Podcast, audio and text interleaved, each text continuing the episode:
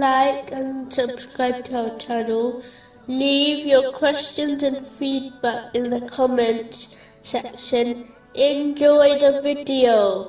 Moving on to chapter 4, verse 67. And then we would have given them from us a great reward.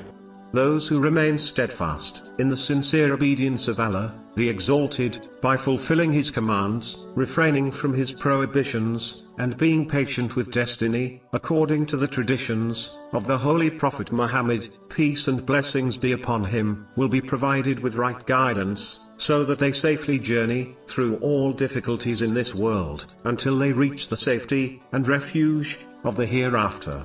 This has been indicated in the next verse. Chapter 4, verse 68. And we would have guided them to a straight path. It is important to note, a Muslim will not be able to remain perfectly steadfast on this obedience, as they are human beings, not angels. Therefore, whenever they slip up, they should seek sincere repentance and continue in steadfast obedience. Allah, the Exalted, does not demand perfection, as this is not possible to achieve, but He instead commands one to sincerely strive in obedience, according to one's potential. Whoever persists on this sincere obedience will be granted the company of the true servants of Allah, the Exalted, in the hereafter, which is indicated in the next verse. Chapter 4, verse 69. And whoever obeys Allah and the Messenger, those will be with the ones upon whom Allah has bestowed favor of the prophets, the steadfast affirmers of truth, the martyrs and the righteous.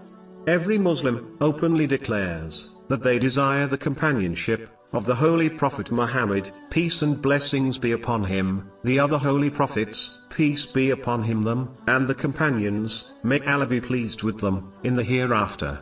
They often quote the narration found in Sahih Bukhari, number 3688, which advises that a person will be with those they love in the hereafter.